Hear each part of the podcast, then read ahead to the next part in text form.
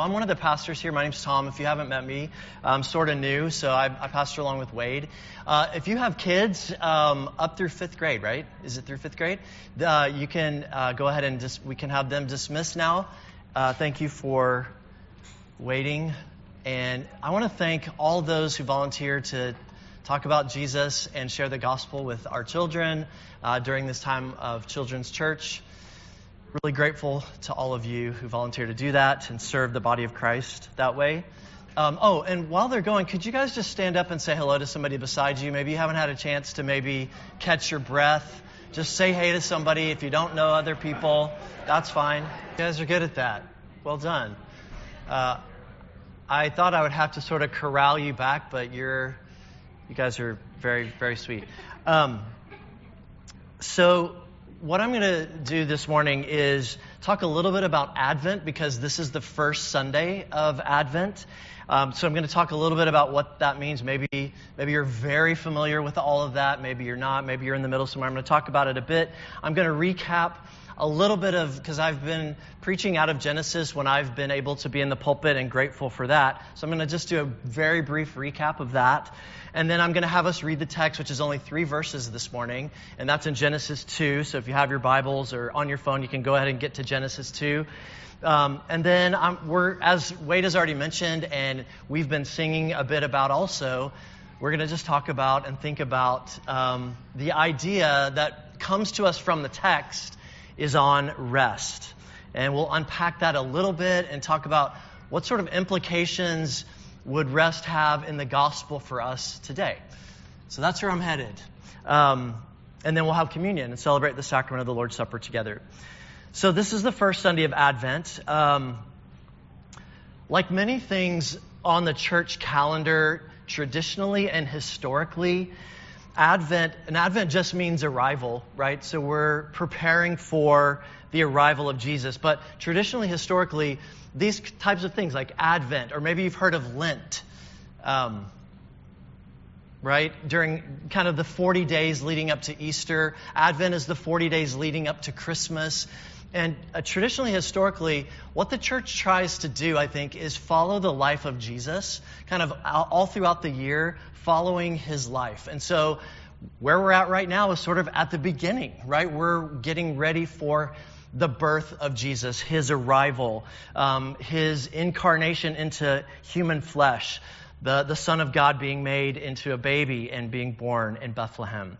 So these 4 Sundays of Advent are simply to prepare us for Sunday, for that Christmas. Actually, Christmas falls on Sunday this year. And so these 40 days, these Sundays leading up to Christmas is to prepare our hearts. I often would say, like during Lent, which leads up to Easter, that I often as a human being will, and as a believer, will just sort of waltz in on Easter, you know, so excited about his resurrection, having hardly thought about the fact that Jesus walked to the cross, that he died for our sin. You know, I can just waltz into Easter without kind of remembering that he died. And so I think Christmas can be the same thing. We can be so busy and not prepare ourselves for this amazing Advent, this amazing appearing. So that's all that Advent is trying to do in the life of the church, is remind us to prepare ourselves.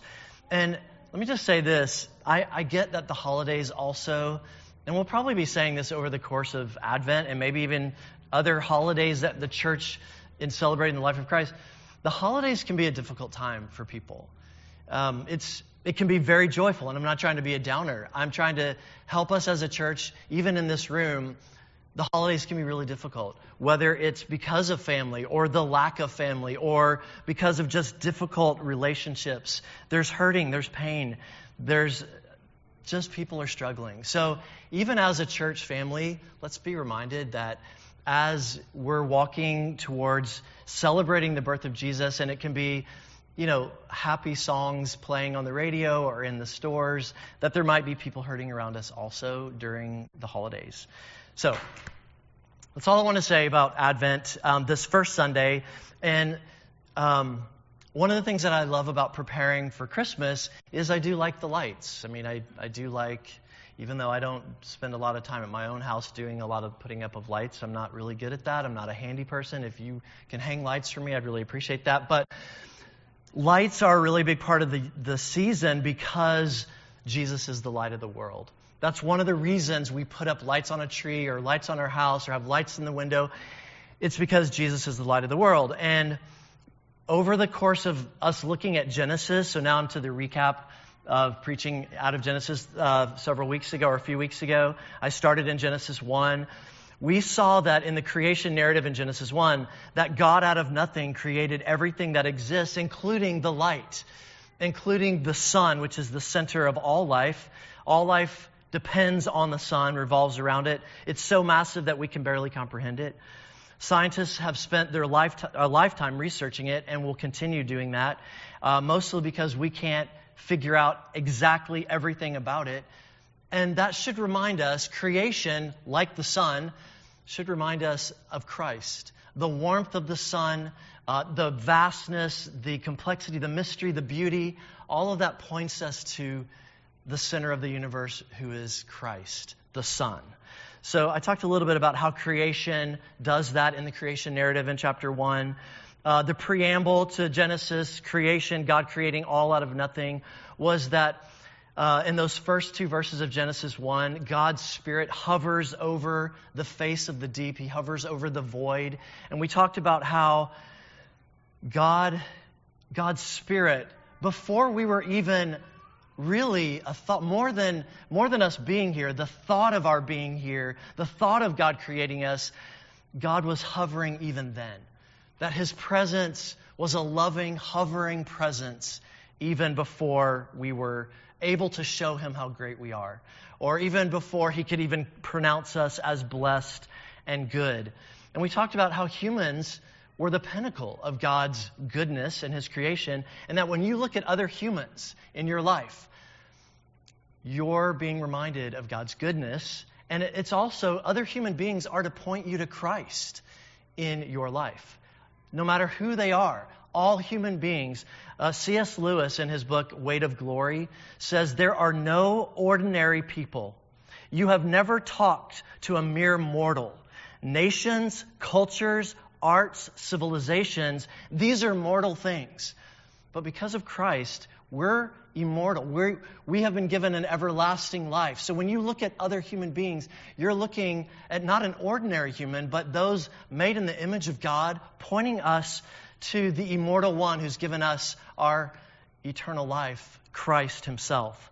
So C.S. Lewis reminds us that when we look at one another, when we speak with one another, when we judge one another, when we're disrespectful or even harmful, all of this is done even to Christ. And Jesus reminds us of that in Matthew 25, that when we've done to the least of these, we've done to him.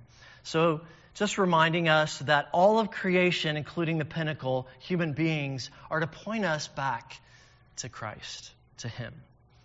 Oh, and by the way, I've been saying throughout this Genesis, the few weeks that I preached out of Genesis, that if you really want to hear or read something really good about Genesis, Jack Collins has a pretty new book out. It's called Reading Genesis Well. I meant to bring my copy. Sorry. It's blue. If you'd like to borrow my copy, I've read it. I'm happy to pass it on to you. I do have it. I think it's in the car.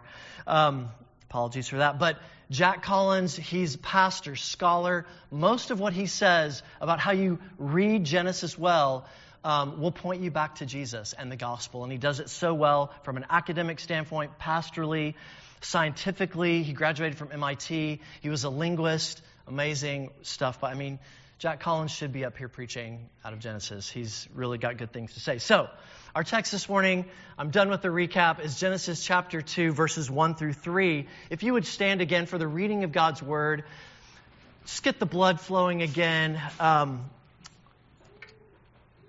This is God's most holy and infallible word. Genesis 2, starting at verse 1. "Thus the heavens and the earth were finished, and all the host of them. And on the seventh day, God finished his work that he had done. And he rested on the seventh day from all his work that he had done. So God blessed the seventh day and made it holy, because on it God rested from all his work that he had done in creation." This is God's word. Would you pray with me? Father, would you, by your word and spirit, transform our lives that we would be more like Christ. We pray in his name. Amen. Thank you. You may be seated. Thank you very much. So as Wade already pointed out, yes, during the busiest time of year for all of us, it's no accident that we are looking at these verses today about God resting, spending a few moments talking about rest. I could not have planned this. I'm not really great at planning as far as sermon series.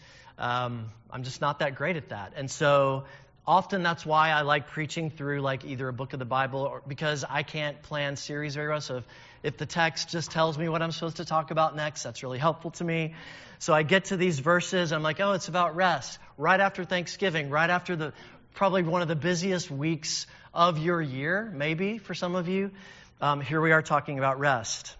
The topic was chosen in God's providence, as we were learning from the Heidelberg Catechism this morning. God's creation from Genesis and his providence has brought us to thinking about rest.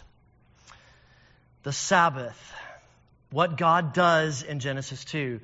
So Genesis 2, 1 through 3 describes the creative, out-of-nothing work of God as being finished.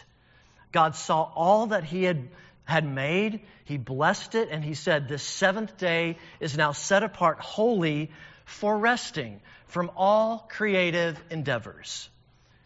In our modern world today, God stopping after such a grand start. You know, he created everything out of nothing, including human beings. And he said all of it was very good. And then he said, "I'm going to stop now. I'm going to cease and desist. I'm going to halt all of it." In a modern world, it would be akin to God giving up right before he got famous. Like, you're just on the verge. I mean, things are about to happen for you, God, and now you're resting. It's like right before he... Like in a modern world, think about it, like the creative endeavor, like you get to this amazing point where you've done all these amazing things. It's so innovative. And then you're like right on that point of being an influencer, really. And God's like, you know, I'm done. I'm going to stop. God halted. He ceased and desisted from all his creative powering around, all his maneuvering, his managing, all his active, hovering, the creative innovation, the planning, the thinking, the producing, the designating, the pointing, the clicking, the scrolling, the mapping out. It all. I think I'm starting to get into my stuff and not really what God's stuff. But all the running around, the Mach 10 with my hair on fire, the binge watching, the scheming, the serving, the ministering. Again, I'm thinking about my own stuff. All of that. For God, in this moment in Scripture, he stopped. He stopped all of it in himself, in the Godhead, Father, Son, Holy Spirit. It stopped. So we're going to spend a few moments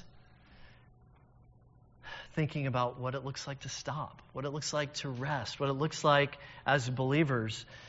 So I just have a few thoughts about it, and I'm going to look at how the gospel might impact resting for us today, and then we'll have communion. So y'all remember COVID, right?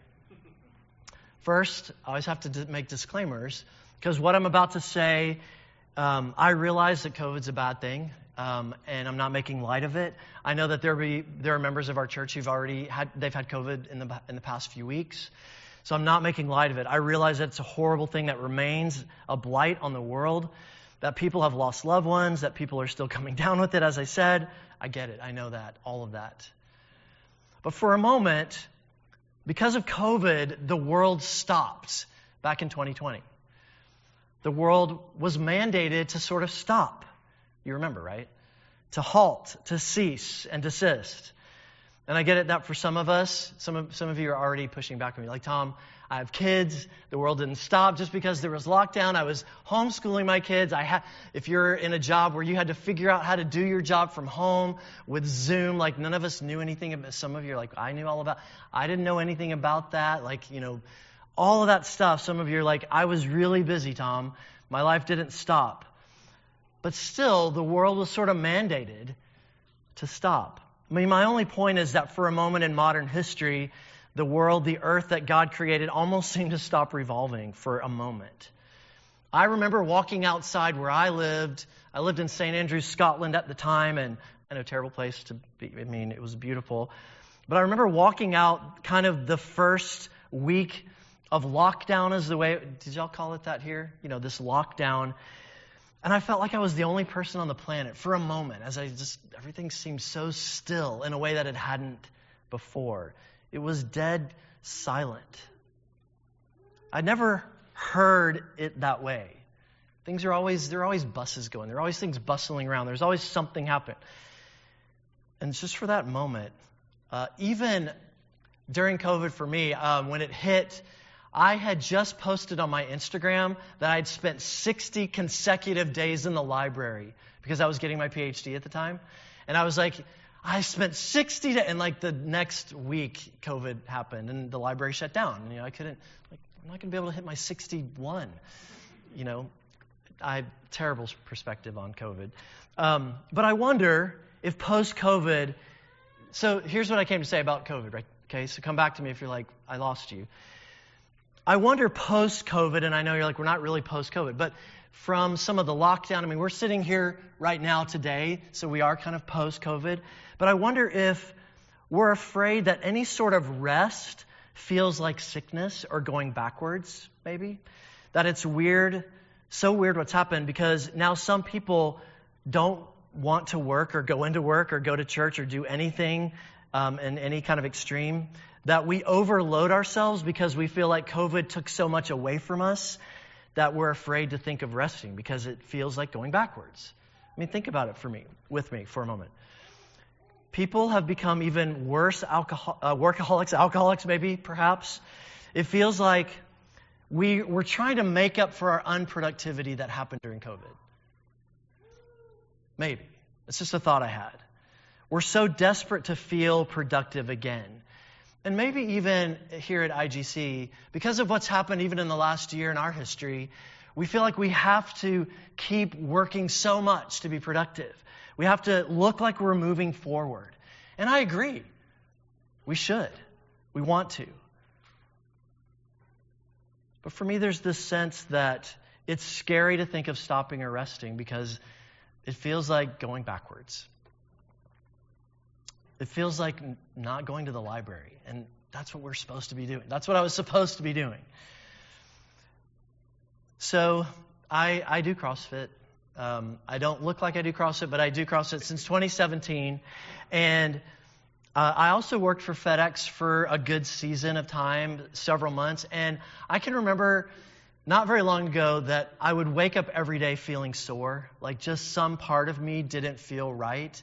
And some of you are thinking, well, you're just old, and I get that also. I'm old, but then I had some surgeries. I've talked to you guys. I had my nose something, and I had LASIK, and I actually had to stop. I had to like lie in bed. I had to sit in bed. I had to sort of not do CrossFit. There were things I couldn't do. And so for a few weeks, I was mandated, kind of, you know, locked down. I had to do that.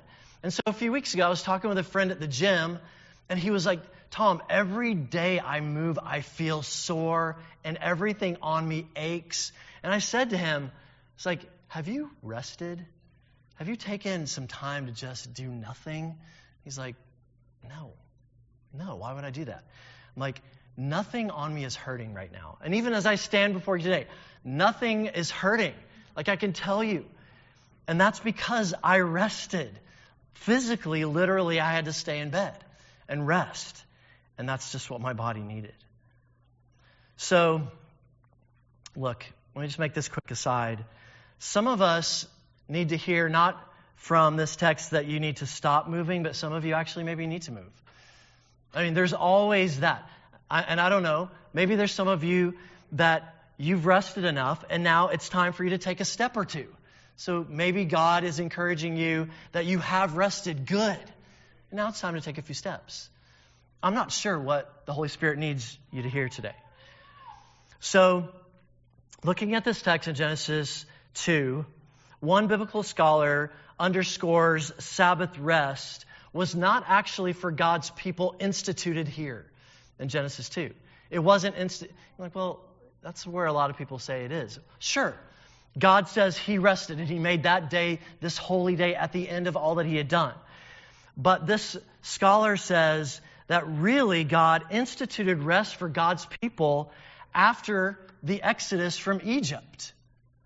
So when God's people had been delivered from slavery in Egypt, right, after they'd been slaves for over 400 years, they were delivered by God through the Passover, going through the Red Sea on dry land.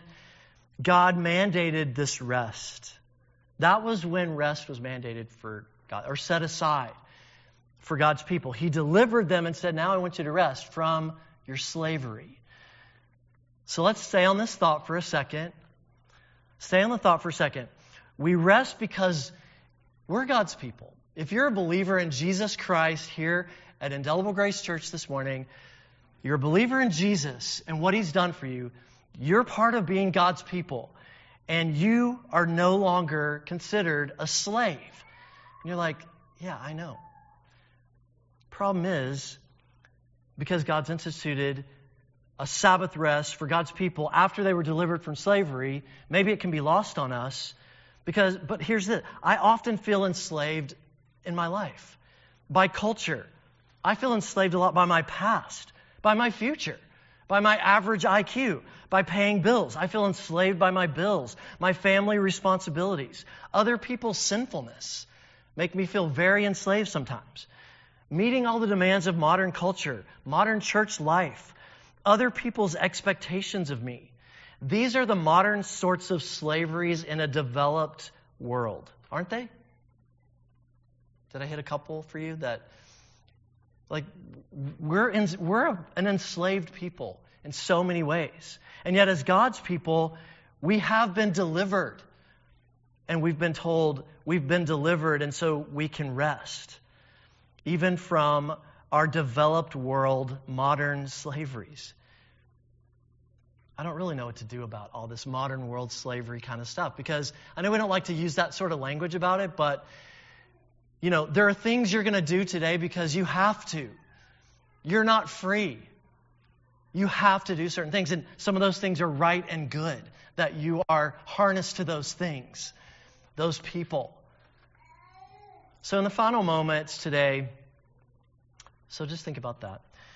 But in these final moments, I want to make a statement, and then I want to talk about some possible implications of that statement.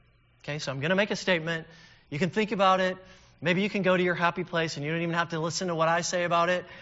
But I'm going to make a statement. I want you to think about it. I'm going to give you a few implications of this statement. Are you ready for the statement? Statement is this. The gospel of what Christ has done for his people means a lot of resting.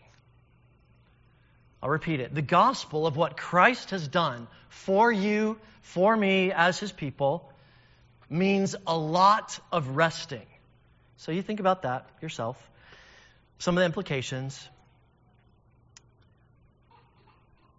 So for me, immediately, when I think about something like that, that the gospel means rest, I go to Matthew 11.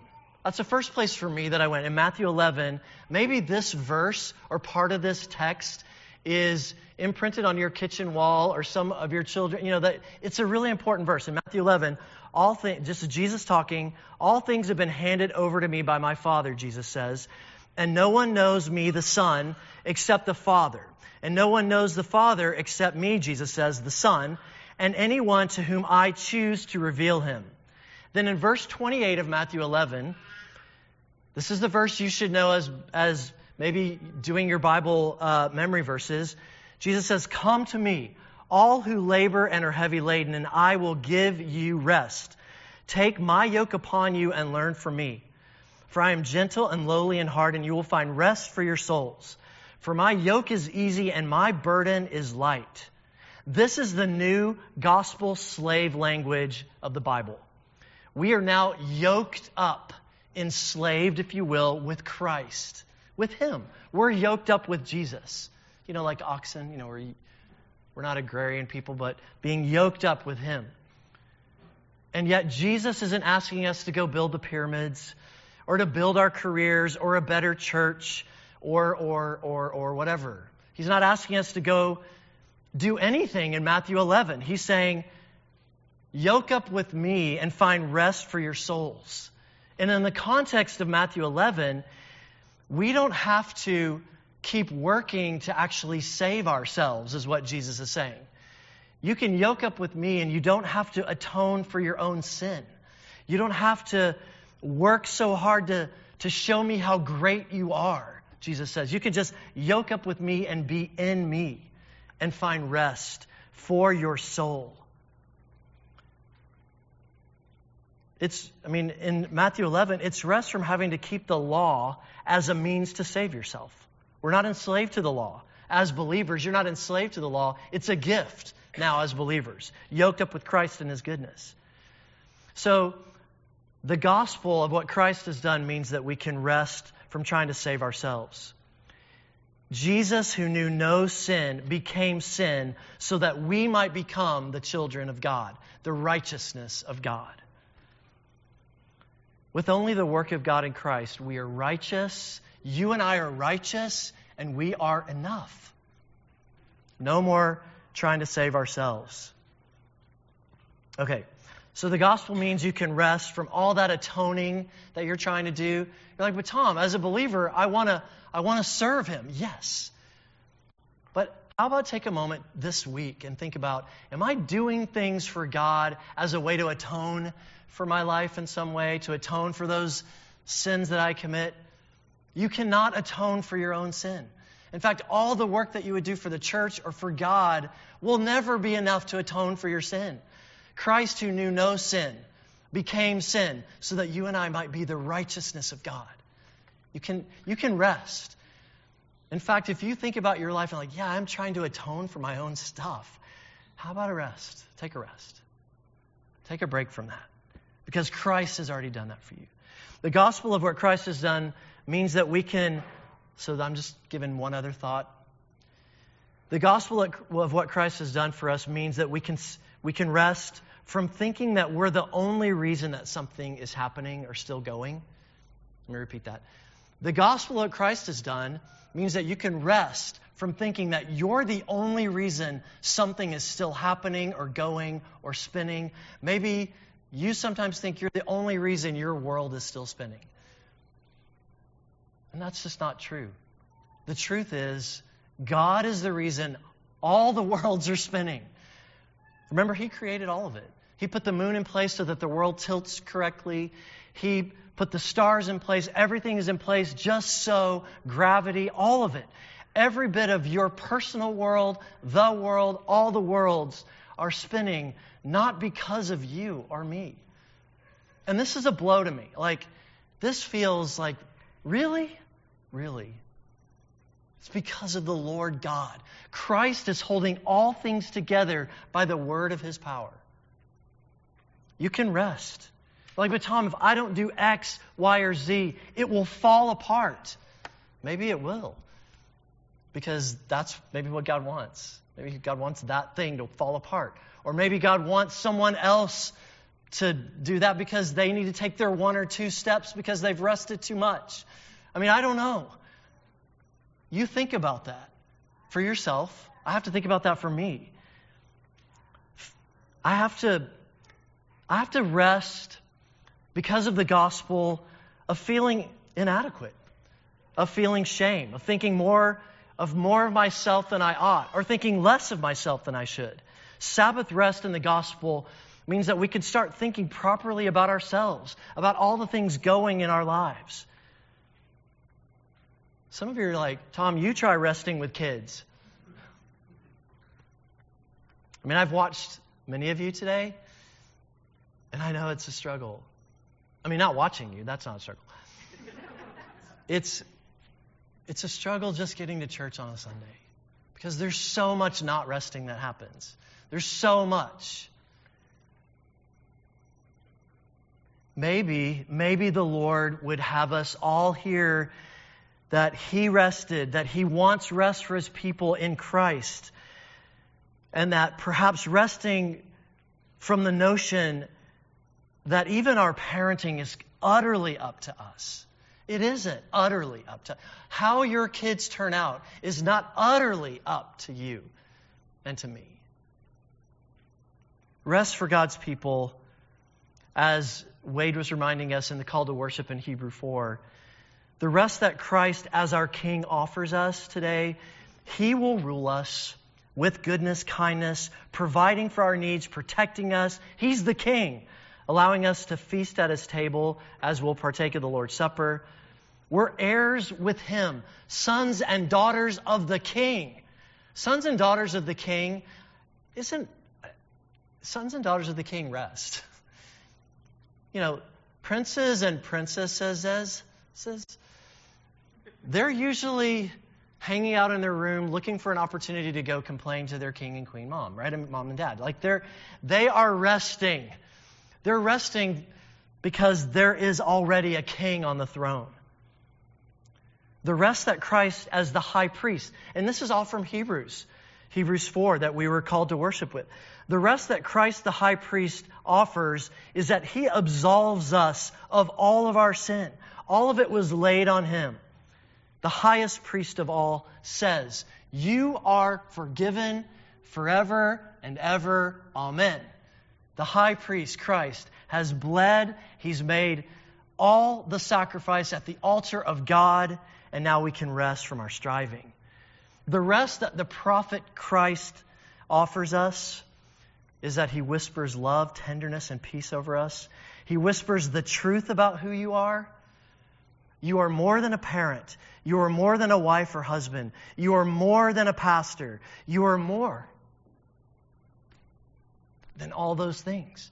You can rest from all those roles because you are a beloved son and daughter of the King, the high priest, of the prophet, the only prophet that matters, who says and whispers, "Shh, you're loved. All is well."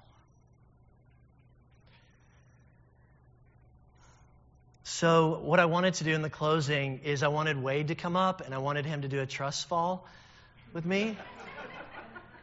And then I rethought that. Because, you know, if I dropped him, he's got responsibilities and stuff he's got to do. Y'all, we as a church, we as people, we need to trust fall into Jesus Christ. I don't know what that looks like exactly because I'm afraid to do it. I mean, you know, I can say, yeah, I trust fall into Jesus. Yes, Jesus. But what does that look like in your life? I don't know. But even Indelible Grace Church, we have to just trust fall into Christ. He is the head of this church. He's the head, and he's the one that we can fall into his arms. He'll carry us into the future exactly the way we're supposed to be. I think part of trust falling is sort of believing that when we take a wafer out of here and we drink the juice that's in this cup, that it's sort of a trust fall to think about this is for us symbolizing what Christ has done for us, that Christ fell, right? We can trust fall into Christ because he's already fallen for us in his body, giving his blood for us. I mean, believing in the sacraments is sort of a trust fall for us. It's an opportunity to trust fall, believing that what Christ has done is true. So I'm going to pray. I'm going to say the words of institution that Christ set up for this sacrament. And let me just say this. If you're not a believer in Jesus, if you haven't truly trust, as believers, we got to keep trust falling into Jesus constantly because we get up and do our thing and think, you know, we'll come back to you, Jesus. But if you haven't once and for all fallen into the arms of Christ as Savior, as the one who's atoned for your sin, this sort of sacrament, this sacrament is not sort of, it's meant for those who have done that, who have given all faith into what Christ has done, that you can't atone for yourself. And they're trusting him. That's what this meal, that's who this meal is for. It's for those. If you haven't done that, please run to him. But the supper is for those who have trusted, who are resting. There it is, resting in him. Would you pray with me? Father in heaven, we thank you for the opportunity just in these moments at church to rest, to sit. Thank you for these chairs. Thank you for those who set them up. Lord, thank you for the privilege of church, even in this local body of believers, that we can sit and rest in you, Jesus. Would you take these simple elements that we have and allow us to sort of trust fall into you, Jesus, in a way that maybe we haven't done before, or to rethink how it looks to rest in you? Would you do that as we come in faith to this wafer, this juice, trusting that you will, by your Spirit, apply it to our hearts and lives. Through the gospel, we pray in Jesus' name. Amen.